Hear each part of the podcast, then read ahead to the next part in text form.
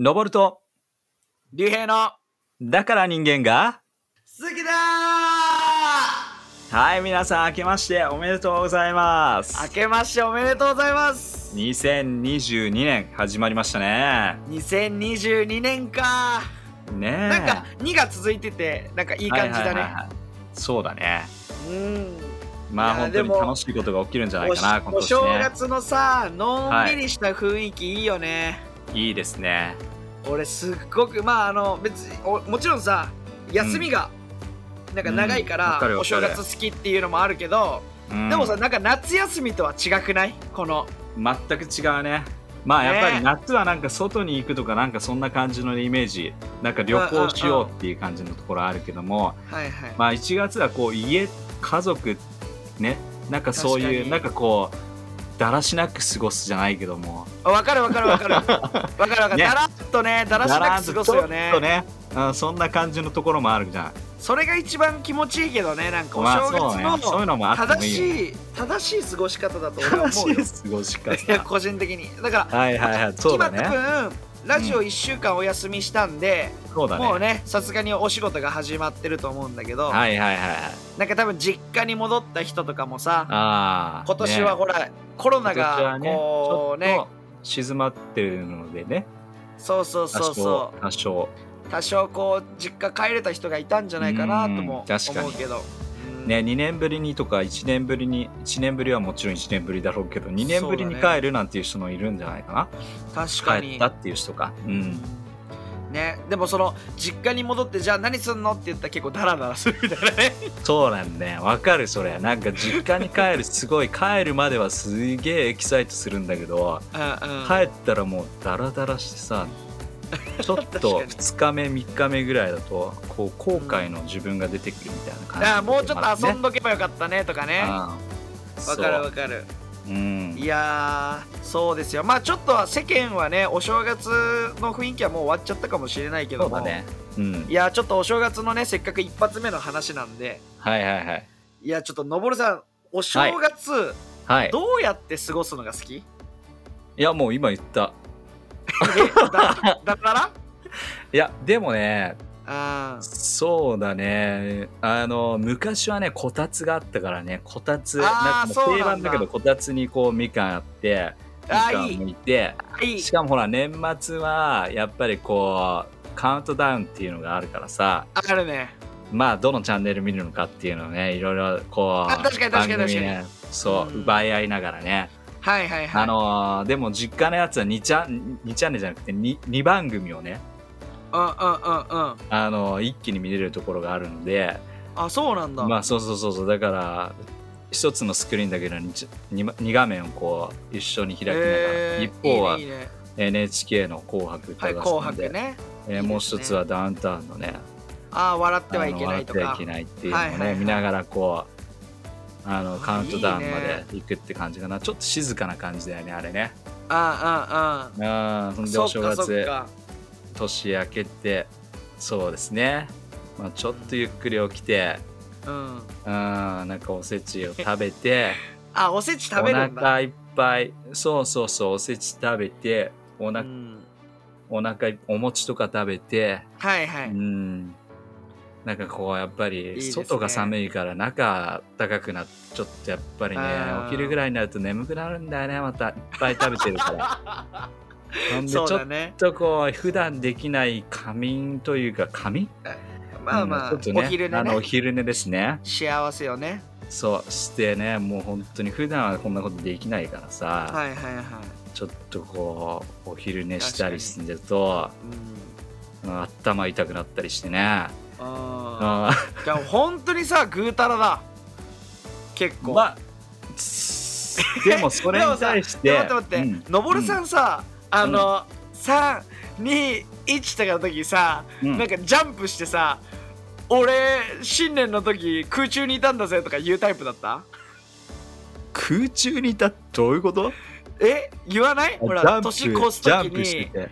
あそうあ越した時は。そういう意味ね俺この地球にいなかったんだぜみたいなさいるのよ友達とかでも俺。ほうほうほうそういう言い方ね。そう。とかするタイプだった。あー。あでも学生の時は結構親とスカウントダウンっていうよりもあーまああの都内のカウントダウンのところにこう行ったりとか。ああなるほど。そういうところに行くんだ。そういうところ行った方行ったね渋谷とかも行ってたし。へうーんそうね。あとディズニーランドとかも結構良かったね。ディズニーランドのカウントダウンとかもね。ーあそんなこと、うん、すごい花火とかこもこうわかるわかるわかる。すごい綺麗で。でも寒いの。まあ確かに寒いの大嫌いなんで。寒いの嫌いなのよ。はいはいはい。そう凍えるぐらいの寒さなのもう本当にね何のために自分待ってんだろうっていう自問自答。確かにね、うんうんへえ、はい。そうなんだ。そういうタイプなんだね。高橋君はどうですか？確かに初めて名字呼びじゃない？その別にいいけど。新年だからね。まあ、新年だから、うん。名字呼び？そ硬いななんか。ううん。いやあのですね。いや俺はどちらかというとうん友達と過ごすタイプだったから。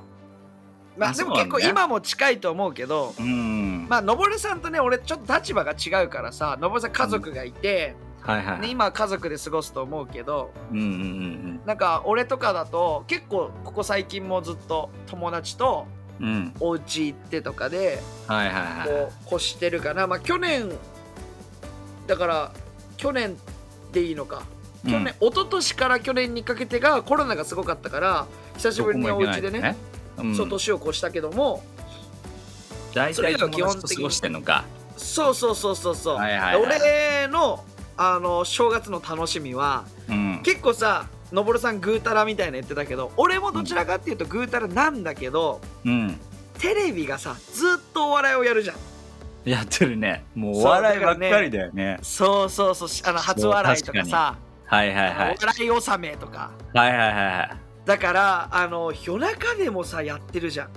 やってる。だから夏休みよりもうん。この新年の休みの方が昼夜逆転しがちだね大人になってああはいはいはいはい。ももう最後の最後まで結構見てて俺ほも明るいとかうへえ結構ある。初日の出をだからこうお拝む 拝むって言おうとしちゃったそうまあまあでもそうだね。初日の出をまあ見る。見える。機会は多いよ。だから、うん。地元の友達と集まってじゃあどんちゃん騒ぎやるのかっていうと、違うのよ、はいはいはい。そのお笑いをただひたすら見てたり。おおそうそうそいいうね。とかいそういううのも。あの過ごし方が多くてね。あそう。あとはねあのスカイツリーに、ね、集まる人が多いのよ。ーへえなんで？でほら俺の家がスカイツリーからすごい近いからおおそうなんでそう年越しの時にねスカイツリーにみんな集まるの。でなんでかっていうとなんか光るっていう噂がねいつでも光ってるよ。違うのあのどういうこと？新年の時にああカウントなんで？カウントダウンで光るって言うんだけどうん。光んの？光らないの毎年。いはやあのねどこれねどっから噂がこう流れてくるの？もう地元民だから知ってんだけどう、ん、確か1回か2回だけ光ったの。え何年か前に？もう本当に俺ができたと時だから高校生とかの頃。はあはあはこう1年かなんかができて1年目かだったと思うんだけど、あうん。その時はねカウントダウンでねなんか虹色に光ったのよ。ええ確か。光った光った。はいはいはいそれがたった1回か分かんないけどああ毎年それ行われるねみたいな噂を呼んででもね、はいはいはい。本当に321って言ってもう何にも光らないスカイツリーを見る人たちが多いのであれ？光らないねとかいう家族を横目に地元の人たちは、あれ光んねんだよなって言いながら通るっていう。通る。ほう面白いねあともしかしたらごめん俺間違ってたらごめんだから調べてほしいんだけど、うん。東京タワーとかがやってんじゃないかなそういうの。ああそういうイベントありそうだね。なんかカウントダウンのライトアップとかをやっててそれをこう勘違いじゃないけどスカイツリーもそうでしょみたいな。ね東京タワーと勘違いしてるのかもしれないね。かもしれないだからあのうん。もしね、そういうのがもう今年、ね、2022年、今年あの見たいっていうんであれば事前にちょっと調べるのをおすすめします。確かに。もしこれ聞いてる人でね何かそういう特別な時間を、特別な人と過ごしたいって人がいれば今年やるかわからないんで。うん。っていうかさここれ撮ってる時はうん。流れてる時1月9日だから。そうなんですよ。だから調べてくださいって言言っても。ってるじゃん今。2022年から23年の話をあ上げてる。そういうことかそうよ。1年待たなきゃいけないってことは？そう1年待って知っといてください。あとはアーカイブで聞いてくれてる人がいるのを信じてます。ああそうそうだね。それの方それもいるね。そうそう。はい。今ね年越す前に収録もちろんしてるんで。そうですね。そうなんですよ。そうなんですよ。うん。なんですけど。12まあまあまあまあまあ。良いね、正月を過ごせたならもう非常に良かったです。また今年もねどれくらいこのラジオ続くかわかんないけど。いやいやいやいやいやわからないけどね。でもええ一応ね聞いてくれてる人がいますので。もちろんもちろん。この人の笑顔を嬉しいですみなね考えながら。はいはいははい。ということで今日もですね入っていきたいと思うんですが。いよっしゃ。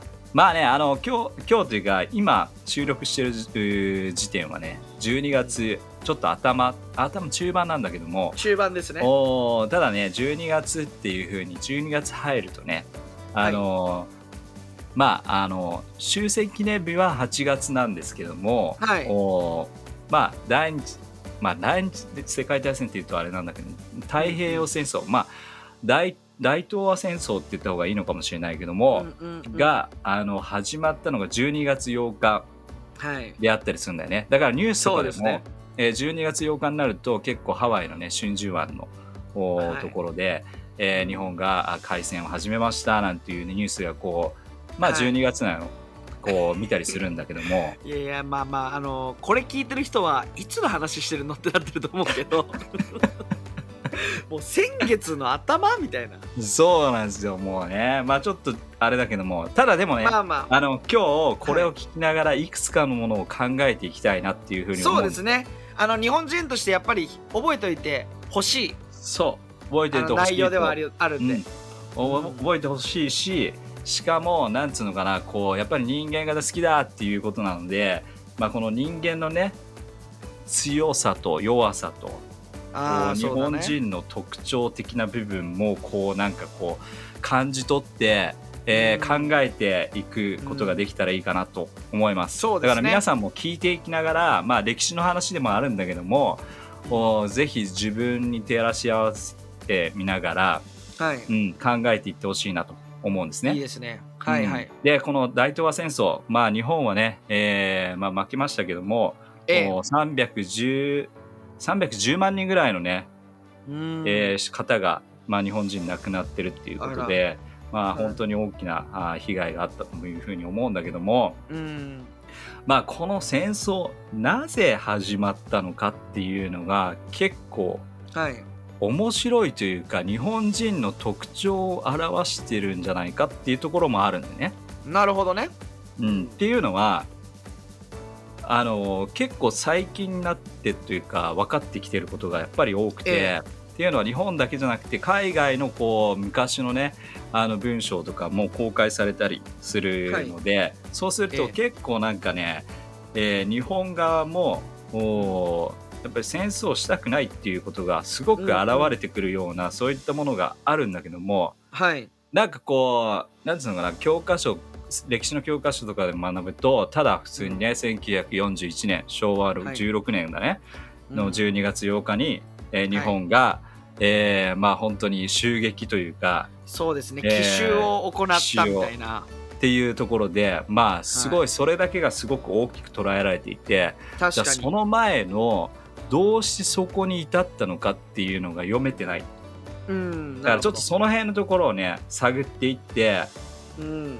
いくとちょっと人間の恐ろしさというかお人ー間が好きだっていうところじゃなくて、うん。人間のこうちょっと愚かなところみたいなところも見ていきたいなはいはいはい。というところでね。まああのちょっと簡単にね説明すると、まあ、当時日本っていうのは結構強かったうん。日本強かった。確かいろんな国との戦争で勝ってたんだよね。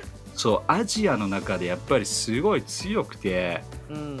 まあ中国の方にも手を伸ばしていたっていうところもあるんだけども、うん。だんだんとこう侵略的なこの戦争が、うん。えーまあ、世界的に認められない。もちろんね世界的にこう、反対を受けるっていうことで、うんあの日本がだんだんとこう孤立していくっていうことが起きるね。うんうんうんまあそれだけじゃなくて、えーやっぱりこうんうんう日本は資源がね、えーあまり豊富ではないのでうんその資源が欲しいっていう部分もあったりするんだけどもその資源をこう途絶えることで、まあ、この大東亜戦争が始まっていくんだよね。うんまあ、当時やっぱりあの日本日本の90%のあの石油の輸入はアメリカからしていたのではい。最終的にこのアメリカがこう石油をもうもうね日本に送らないっていうことをあげないよ決めたんでね、うん。うん、そうするともう日本は戦争をせざるを得ないみたいな感じのところに追い込まれるわけよ。うんだから、まあ、日本がどんどん孤立していくっていう部分で日本のせいでもあるんだけども、ええ。いろんなこう国の圧力を受けながら孤立化させられていくうん部分も出てくるわけだよね。なるほどね。だからやっぱり教科書の中で日本はもう本当にすごくうー凶暴な、えーうん。国であって世界をこう制しようとこうなんかねっていうような感じのイメージってすごく多いんだけども、うんうん。実にこの世界の動きの中で日本がこうんうどんどんと孤立化させられる、あるいは孤立化していくっていうことが進んでいくっていうのが戦争に陥った一つの原因かなと。なるほどね。でその中であのーまあそうやってね孤立化していくので、えーまあただ日本はドイツとの同盟はその時に結ぶわけよね。そうですねまあこれがまたあの悪い方向にと進んでいくっはいていうことがまあどんどんどんどんと悪い方向にいってる。はいはいはいでもう一つあのぜひ知ってほしいのがこの日本さっき強かったっていうことを話したんだけどもうん日本人の国民の人たちもやっぱりなんかすごくこう日本が強いことに誇らしさをすごくその時感じてたね。確かにね。まあ、うんでもさ当時はやっぱり武力っていうのが、やっぱ世界の基準の一つだから、そうそうそうそう。今の考え方とちょっと違うかもしれない違けども,、うかもね、ううんその当時はそういった意味ではだから日本がこう強いっていう部分で国民の人たち一人一人も、おーまあそれを後押しする応援するなるほどね。戦争に対してこううんなんつうのかなこうもっと日本の強さを世界に示そうというような感じのところがすごくあって。うんそうまあ、メディアもメディアもやっぱり戦争の話をするとこう新聞が売れるなんていうふうに言われたみたいになるほどなるほどどんどんどんどんと日本人のこう、まあ勢いっていうのがね国民の勢いっていうのが戦争に行こうとしてしまうなるほど勢いがついてしまったそうなんです。よ煽るわけですね。まあいろんなところから、そう、うん。だから勝てるとも思っちゃうし。そう。強いと今まで強かったからね。今まで本当に勝ってきたからもう連勝連勝でまあ本当にソ連との戦いにあってもあのー大きなソ連に対してもこう勝っていくわけだからね。そうだそうだ、ね、そういうことをこうね。聞くとそうどんどん強いんだという風な感じで確か日本人一人一人もそういう風な思いで後押ししていた、に、はい、しかも世界ではどんどんと孤独化していく。っていうところであのさっきちょっと中国の方にあのまああのまあ戦略というか言っていた軍がいるんだけど関東軍ってね、南州のところを制圧してたんだけどもうんはいその後に彼らねあの自分たちのお思いで勝手にこう今度南下しようって言って南下し始める。ほうほうほその動きを、まあ、アメリカとかイギリスがすごく怒っていく。ううん。で、さっきの話じゃないけども、どんどんと日本が孤独化させるような戦略というものをこううん。打ち出していくっていうことなんだけども、うん。でね、うん。実際、じゃあ石油もなくなります。うん。ね。で、まあ海軍もアメリカとは戦いたくないっていうのが実際の思い、はいはいはい。で陸軍もめちゃくちゃこう他の国には攻め込んでいくんだけども、うん。アメリカとはっていうような思いの人もいたわけよ。うん。だから面白いのが多くの人は多くのなんか偉い人たちはねはいはいはい。戦争に対して反対の意見を結構持ってるなうん。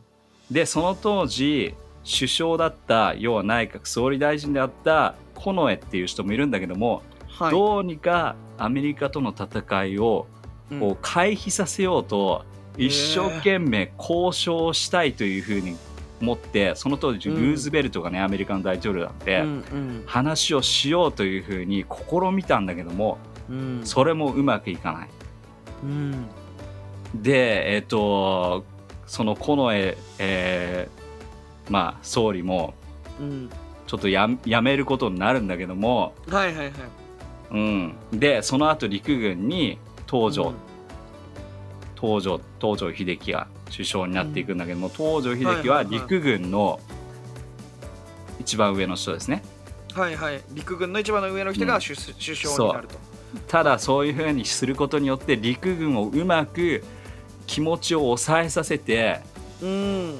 戦争に向かわせないようにしようというふうに試みたんだけども はい。最後には、えーまあアメリカからまた手紙が来てその手紙によってもうこれは戦争しかないっていう風な感じで、まあ、それ春ノートっていうんだけども後で調べてください、はい。ね、日本が飲めないようなそういうものを突きつけられてきたので、うん。これはもう戦争だっていう風に進んでいく。なるほどね。っていうことでちょっとあの複雑な感じがするんだけども、はい。今日ちょっと考えてほしいのははい。多くの人はやりたくないって思ってたんだけどもうん。い結局結果は戦争をするっていうことになる。そうですね。うん。これ結局何が行われたかっていうと、みんなお偉いさんの陸軍や空軍の人たちや首相を含めた人たちで、うん。やめた方がいいっていうふうに言えなかったっていうことなの。なるほど。なんか日本人らしいですよそこだけ聞くうん、要するにうん誰が最初に言うんだと。それを言ったやつは腰抜けだって思われる。ああなるほどね。だからいきなり空軍がやめましょうって言ったら空軍が言ったからやめましょうって言いましょうっていう風になるわけだ確かに。そうすると空軍はもう本当に腰抜けだとか海軍は腰抜けだとかうん。あのそういう風に言われます、ね、使われてしまうからはいはい。これ言えないわけよ。うん。んで午前会議っつってみんながこう集まるところがあるんだけどもうん。全然結論がつかなくて延期延期延期っていう風になって最終的に決断が、あのアメリカから突きつけられたそのおものによって開戦に始まるっていうことなんだけどもうん。このなんつうのかな日本人の一回決めたことに対してうん。守り抜くことが正義みたいな感じのところってないか ああなるほどね。あるね、なあのなんんかさうん。うんちょっとこれ言うとさ男に二言はないみたいなあはいはいはい。な形でまあ、男にとか言うけどさ、まあ、別にその日本人にみたいなまとめでいいと思うけど、なんかこう言ったことは最後までそやれよう。やり通そうようん。いいけどね一見いいんだけどもなんかこのねあのなんつうのかななぜやるのかなぜ戦わなきゃいけないのかっていうことが一番大切なキーポイントなのにかかわらずそれが確そっち抜けになっていてうん。もう一回決めたからやるんだっうんていうものが確かに。なる。たまにねこういうのもなんかこうあるね。古いというかあまりこうフットワークの弱い、えーうん。企業とかだと一回決めるとそれを変えることっていうことが悪だっていう風になる。うわわかる。うん、だから一回決めてこう柔軟にこの状況だと状況変わったからこっちの方がいいでしょっていう風にうん。持っていくと一回決めたんだからっていう風になるっていうのが結構日本人的な、えー、なんつうのかなある落とし穴っていうのが結構あるんじゃないかなとだからこの当時もそれがあって私たちの今の現代の私たちもこういうものって結構社会で生きてるとあるんじゃないかなと思確かにね。ううん。なんかこう断りづらい雰囲気とかそうだね。もちろんあるし確かに。周りに煽られて一応あの賛成ボタンを押しちゃうみたいなさ。うん。あの上司の人たちが賛成をしてるから、うん個人的にはでも歯向かう力もないし、ね。目立っちゃうから歯向かうと。うん、ね100人のうち95人が右に行ってる時にうん。5人が左行くと5人目立っちゃうじゃん。目立で何あいつらってなるのが嫌なのよ。つやだね。日本人って結構。そうだね。うんまあ、日本人ってあのくくっちゃってるけどでも結うん構わかるわかる。多いと思うよ国民性で、国民性。いい時もあるけどねこの一致団結するっていう部分ではめちゃくちゃいい国民性をしてるんだけども、その通りだね。うん、それが一致団結の目指してる方向が良ければいいんだけど間違ってる時にこれ間違ってますよっていう風に言える人が確かいなかったりこっち行きましょうよっていう風にいやでもさっきさ竜兵が言ってくるもういろいろねあのそのうん。そこに行くために段取りつけてこの会社に話してるしこの会社にも言ってるしいろいろもう話しちゃってるから今更断るなんてできませんよ。これ断ったらもっと大きな問題になるからこれ進みましょうよ。っていうような感じでそこに進んでいくっていうことが結構なんかあるんじゃないかな。確かに確かに。うん。そうだねそう、まあやっぱりのぼるさんの言ってたように何かをするのにはやっぱうん理由が必要だと思うんだよね、そうだね。でやっぱり理由を考えることってすごく大事だと思う。中身を考える。うん。それってやっぱりそう、ん。あとそれがやりきった時に意味に変わると思うんだよねうん、いいね。理由っていうの、のが意味にすごい変わると思う。俺はうん、これをやってこういう意味があったんだなっていうのがすごいあると思うのよ、いうん。うん、なんかそれをこう忘れてる社会人とかって結構多いかなって思うよ、うん。俺もやっぱり自分がね忘れちゃってるなって思う時もあるから、ね。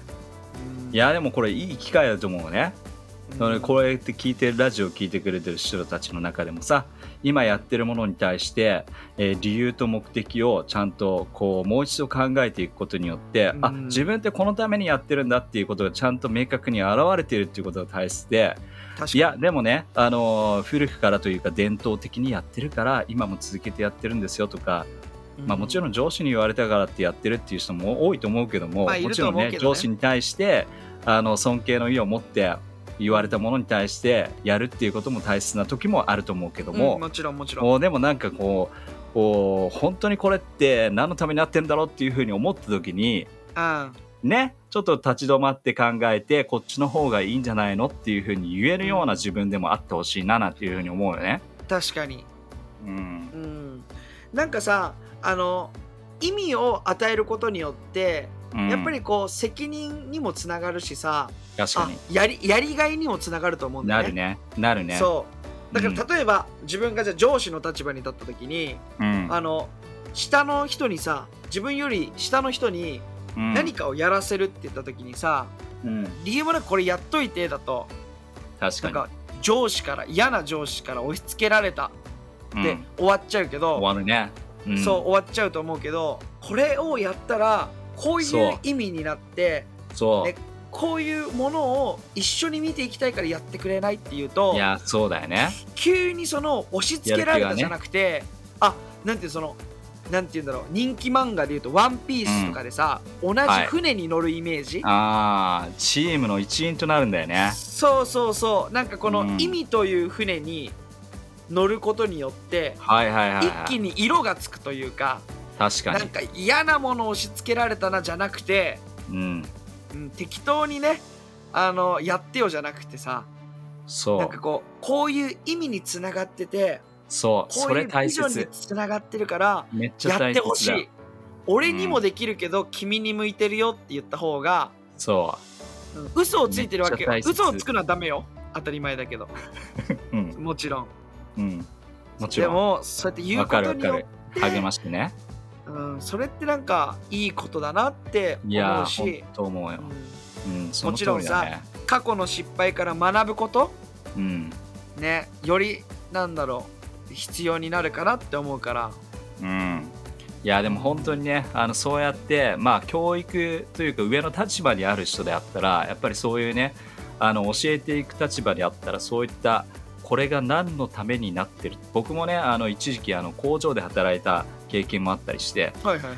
やっぱりその中で工場長がねあの、うん。ちゃんとこれがこのためのこの位置のこの部分のお部品として使われてすごく重要な部分だよっていうふうに教えてくれる上司だうん。とすごくやりがいがあるんだけども確かに確かに。これやっといてこれね何時まで終わらしといてっていうだけだと、何のためにこれやってんだろうっつってもう本当に鬱になるよ、つまんなくなるね。本当につまんなくなる。本当にその仕事がつまんなくなるね。そう。本当にそれをね実感したねその時に。やっぱり教える側の人たちがちゃんとそのねあなたもこの一部のだってそれが重要なんだよっていう風にちゃんと教えてくれるとすごくやりがいが生まれてねいいいですね。くよね、うなんかすごいこれこれを聞いてる社会人の人にもためになるようななんかトピックではあるね、うん。ちょっとまあ戦争っていうね重い話ではあったけれども。話でもちょっと日本人の国民性その殻を今破くべきそう。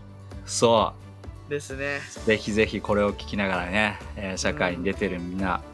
ううん。ん、でもやっぱこれもやっぱ一つ言わしてほしいわ。ちょっと最後に励ましじゃないけれども。はい。えっとやっぱりこう、うん。う、うん、日常をさこう、うん。意味がなく過ごしてる人、はい。もしいるとしたらやっぱ伝えたい。本当今聞いてくれてるなら本当にあなたに本当意味があって価値があるっていう。でこのラジオの影響力がどんなもんか知らないけどもうん。でもこういうなんかこの小さい細々とやってるラジオのポテンシャルをうん。本当信じてる、で誰か必要としてるね、人確かにね。の耳に届けばそうだね。嬉しいな、本当に価値があって生きてる意味があって、うん。ね、じゃあそれ何って分かんないって言ってる人は、うん。ぜひ何度も言ってるように騙されたと思って聖書を開いてほしいし、確かに。うんねうん。教会に来てほしいです、ね。うん。ぜひぜひ。そのあなたの意味価値見つかります。見つかりますね。はい。うんです見つけるこねとは絶対にできるはずです。はい。はいよかったよかった。いやいやいや。最後まとめてくれてありがとう。いやこちらこそです。じゃあそろそろじゃあ。いいですか？お願いします。はい。終わらしちゃってはい。来週もまた聞き逃せないね。はいじゃあまた来週お会いしましょはいありがとうはいありがとうございます。バイバーイ